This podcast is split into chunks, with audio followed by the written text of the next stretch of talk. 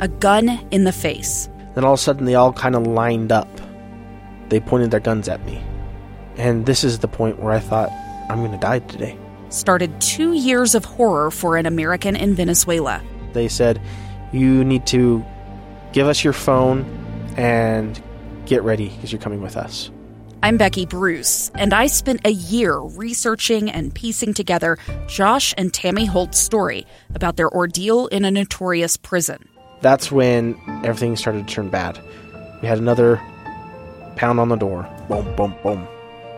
And there was the police once again. You can binge all of the episodes of Hope in Darkness on KSLPodcasts.com or wherever you get your podcasts.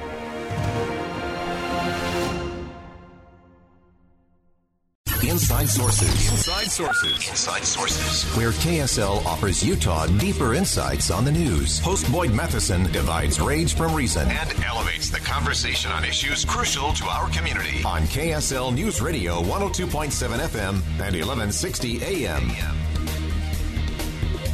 President Biden came into office wanting to make a pivot to Asia to deal with uh, China in particular. And of course, most of the first 16 months have been everywhere else, uh, dealing with everything from Ukraine and Russia. Uh, to issues right here at home. But President Biden has uh, jumped on the plane, is going to meet with allies in Korea and Japan. What will that mean? Will the pivot be made? Let's begin. Think you know the news of the day? Think again.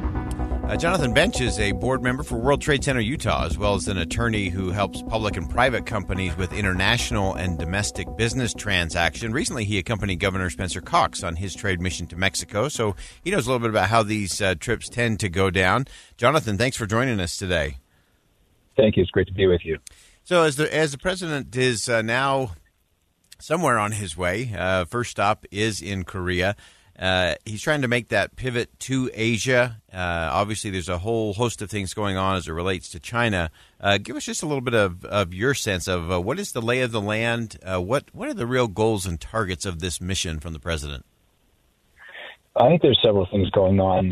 President Biden is trying to signal to our allies in Asia that we are serious about supporting them. I think the way that we dealt with the fallout from Afghanistan shook a lot of our allies.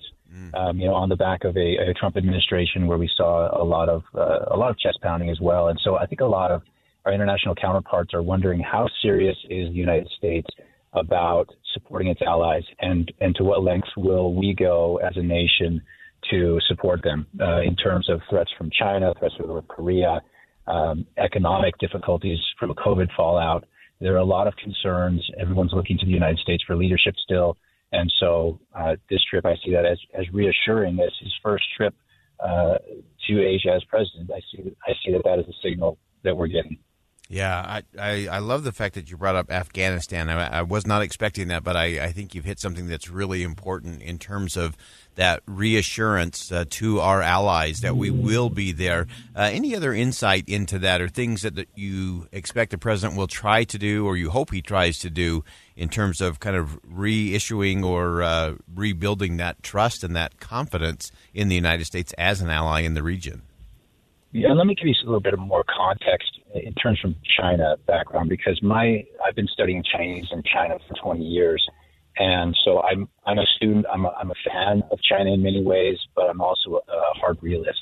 And so when we look at what China's been doing ever since we helped China accede to the WTO in the early 2000s, we we wanted to help China. China was uh, using a, a, little bit of subterfuge and saying, you know, we're just a backwards country full of people who don't know how to do business, when in reality they they're crafting all along a strategy to uh, to surpass the United States as the global superpower. And so that's the context that we're looking at all of this in is, is how how is the U.S. Uh, going to counter China? Uh, you know, we were trying to do it militarily with with projecting out in the Pacific. We're also just trying to reassure everyone, including the Chinese people, that, that the U.S. is going to continue to play a strong role. So, for instance, um, recently China and Solomon Islands signed a security pact that really panicked New Zealand and Australia, particularly because the Pacific has always been the U.S. Uh, U.S. military home territory, and so uh, China has not only been entering into into uh, economic partnerships with, with various countries on its Belt and Road Initiative, but these these security pacts are a new type of influence that China is trying to exert around the world and uh, encounter to the U.S. as much as it can. So President Biden really has to take a strong stand. You know, we, we built up the Quad last year. If you were paying attention, uh, the U.S., Australia, India, Japan Quad framework was very prominent in the news, and so we see the new South Korean president uh, Yoon Suk Yeol coming in, being more hawkish toward China, and so we see, if you've been paying attention, the um, the difficulties with Russia and Ukraine have accelerated China's timeline. And a lot of people said that's an unintentional acceleration. China was not ready to accelerate its timeline as quickly, but Russia played the card. China backed, uh, reiterated its, its support for Russia on the eve of the Ukraine invasion. And so everyone is looking at each other across the poker table now, trying to figure out uh, who played their cards wrong and, and how did it happen this way. Uh, but I see uh, I see everything positive in the way President Biden is going to be dealing with this and and going to Japan and uh, announcing the new Indo-Pacific economic framework. We understand. So there are. It's not just a, a security. I think this is important to mm. to Asian economies, especially. That they understand the U.S. commitment is not just to U.S. national security interests. It is to uh, our the, our allies and their economic interests, which often speaks much louder than uh, than defense interest. two friends taking pictures of the rising full moon on a summer night. Two teenage kids doing what teenage kids do. When a stranger with a gun and a death wish changed everything. It was violent, it was senseless, and I will never understand it. I will never accept it. I'm Amy Donaldson, and unfortunately, we're all too familiar with stories about how violence shatters lives. But what we rarely see is how they are rebuilt in a new podcast, The Letter, we relive tragedy, but only so we can hear the rest of the story the struggle to reclaim lives, the realities of grief, and the possibilities of forgiveness. I believe in miracles. Sometimes I thought there are no miracles. Yeah, there are, and this is a big one. Follow the letter at theletterpodcast.com or wherever you get your podcasts. Yeah, I think that's so important. The, the economics of it all is is interesting, and uh, obviously on the uh, the defense component to it, uh, China and Taiwan, how that's playing out, as as you mentioned, in terms of uh, who's playing what card, when, where, and why, and then of course we've also got North Korea, uh, who's been rattling a few sabers and uh, testing a few of those long range missiles. Always, North Korea. North Korea is always trying to remind us that they're there. They're right? there. Even with their even, even with their latest COVID wave that they're calling just a fever, uh, you know, North Korea knows when the spotlight is on Asia, and North Korea is so good at at, at saber rattling. Uh, we should expect it. I mean, it is it's always a concern. Of course, to our South Korean allies and Japanese, it's a, a, very real, clear, and present concern as as long as that regime is in power in North Korea. Yeah. Anything else uh, that you're watching for as uh, this uh, this trip takes place? Again, this is an important one, uh, both uh, in terms of security interest, but also in terms of economic interest? What else are you watching for? Um, you know, I have to put a plug in for uh, the China Challenge Summit that we're hosting on June 9th because we're we're bringing together. And so I, I, I deflect a little bit because I, I know a lot, but I, I am candid enough to know that I don't know everything. So in this, and I'm going there to learn as well as to speak on June 9th down at uh, Utah Valley University.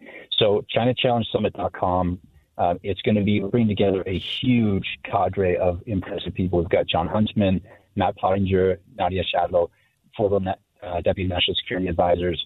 Uh, we have think tanks that are coming. I mean, world class, world class talent and expertise is coming to Utah in less than a month, and everyone who has any kind of interest in China should be there and should uh, should bring their notebooks. And uh, whether you're kind of, whether you're looking at it from a humanitarian perspective or from a from a business perspective, there are important reasons for everyone to understand all of those dynamics.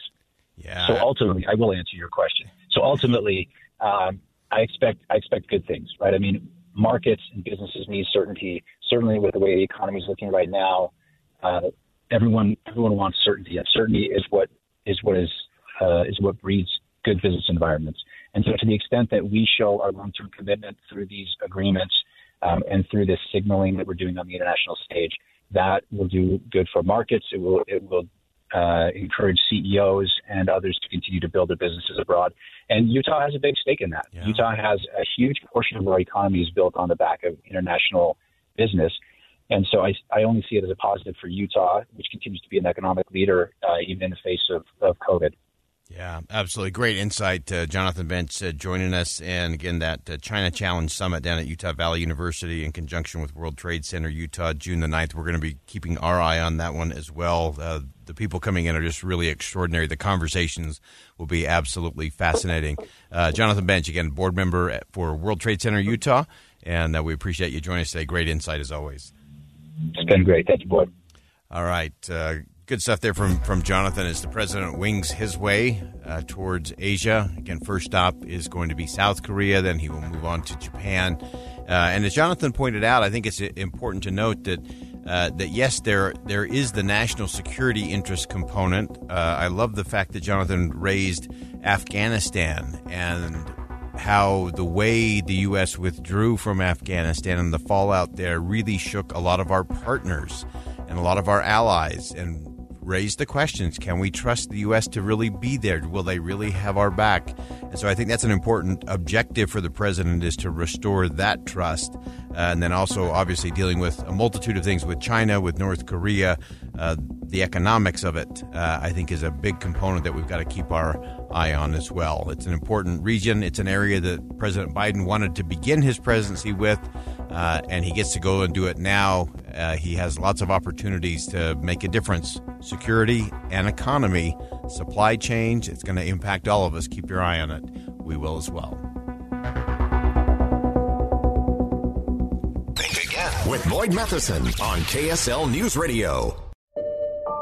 I'm Dave Cawley, investigative journalist and host of the podcast Cold.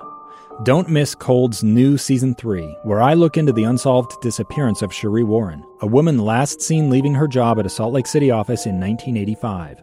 Police cast suspicion on Sheree's estranged husband and boyfriend, but never made any arrests or recovered Sheree's remains. Find Cold Season 3, The Search for Sheree, anywhere you get your podcasts.